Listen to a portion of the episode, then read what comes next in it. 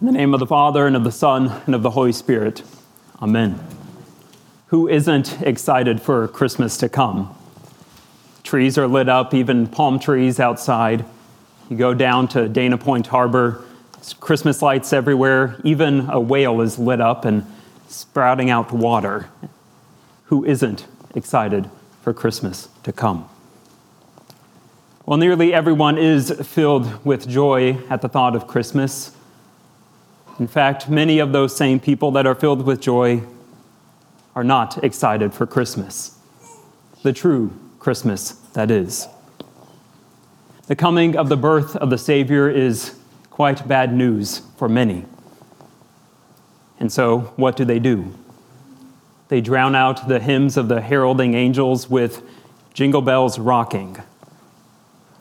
They drown out the news of the birth of the babe of Bethlehem with the jolly old man. And yet, those very same ones who despise God, who despise the news of the birth of his son, are the very same ones who are prospering in the world around us. All around us, we see that the wicked are prospering. We are taught from our youth to work hard, earn an honest living, and be honest. But then we go out in the world, and it seems as though the wicked are the ones that prosper, while the honest are left behind. We look at the mansions on the hills, the wicked who have great toys, the newest toys of boats, jet skis, and the like. Those are the ones that are prospering. And so we are left asking the question why do the wicked prosper? We see the prosperity of the wicked in nearly every aspect of our lives. First, we see it in the communities around us with those mansions on the hills. We see it in the politics, do we not? Gone are the days where we can elect an honest official that enacts laws to carry out justice to rise to the top of the political power all but requires dishonesty and lies. The wicked are the ones that rise to power. Look at our businesses and corporations around us and listen to this quote regarding businesses. I say the same also about mechanics, workmen, and day laborers. They all follow their evil thoughts and never know enough ways to overcharge people, while they are lazy and unfaithful in their work. It seems as though that was written just yesterday. But in fact, that was written in 1529 by Luther in the Large Catechism. And if he saw and acknowledged such wickedness in businesses back then, what do you think he would think of business practices today and the prosperity of the wicked. All around us, we see that the wicked are prospering. That is, until we come into this sanctuary of God and we hear the word of God tell of their end, that their end is destruction. Hear the words of the prophet Malachi. For behold, the day is coming, burning like an oven, when all the arrogant and all evildoers will be stubble. The day that is coming shall set them ablaze, says the Lord of hosts, so that it will leave them neither root nor branch.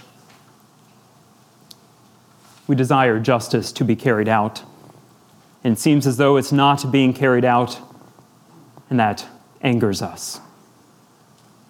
And while the Lord certainly does sometimes bless the moral, in our eyes it seems as though it's not nearly enough. The more wicked someone is, the more they seem to prosper. The scales are largely imbalanced in this life, and that angers us greatly. But that's not the whole equation. Our text this morning clearly lays out what awaits the wicked. The coming of the Son on that last day will be as a burning oven, and they will be reduced to stubble. Elsewhere in Scripture, we are told of the end of the wicked. Psalm 37 Fret not yourself because of evildoers, be not envious of wrongdoers. They will soon fade like the grass and wither like the green herb. We heard this a few weeks ago in Philippians 3 of the enemies of the cross of Christ, that their end is destruction, their God is their belly, and they glory in their shame, with their minds set on earthly things. For the wicked, the coming of the sun, the coming of the day will mean that their end has come. They will be set ablaze. On the last day, all flesh will be raised. We often overlook the fact that all flesh will be raised, not just the righteous, but the righteous and the wicked. For that day, the raising of all flesh, for us, it will be a great joy. But to them, it will be to their great demise. Death is not an escape for the wicked, though we sometimes feel as though it is an escape for them.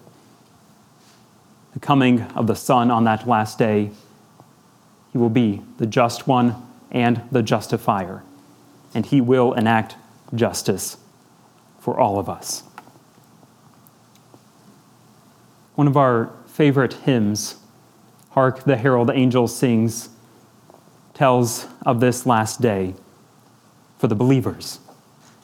That the coming of the Son of Righteousness will bring with it healing in its wings.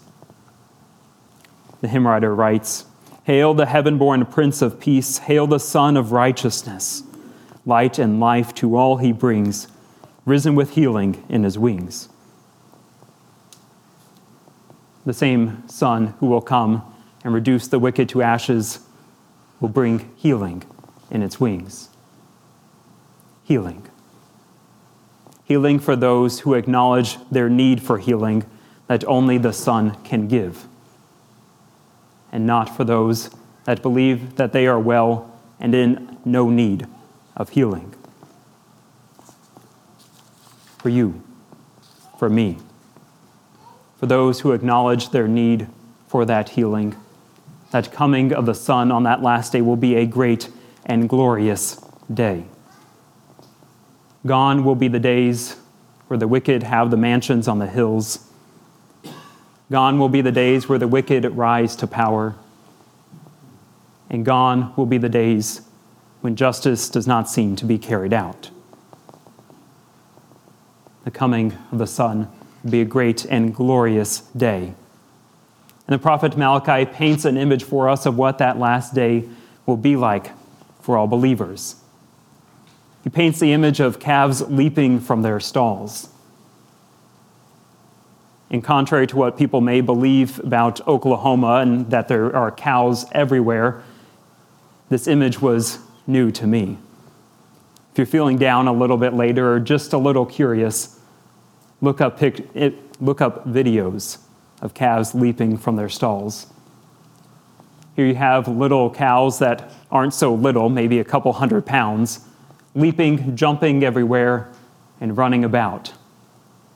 It's likely the first time that they've ever seen grass, ever stepped foot in it.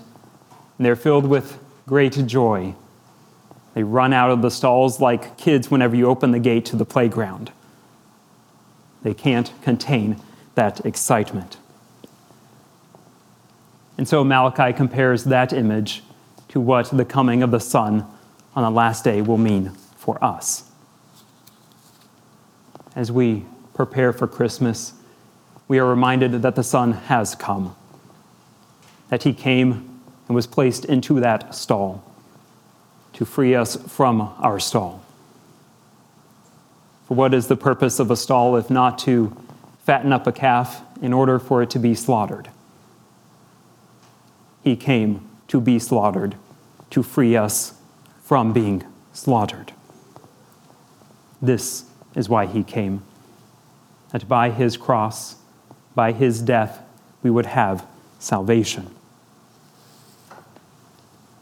So, in light of our text, our minds are reshaped of what this last day will be like and the prosperity of the wicked. We may not see justice being carried out as we would like, but justice will be carried out. The wicked will not prosper for all eternity.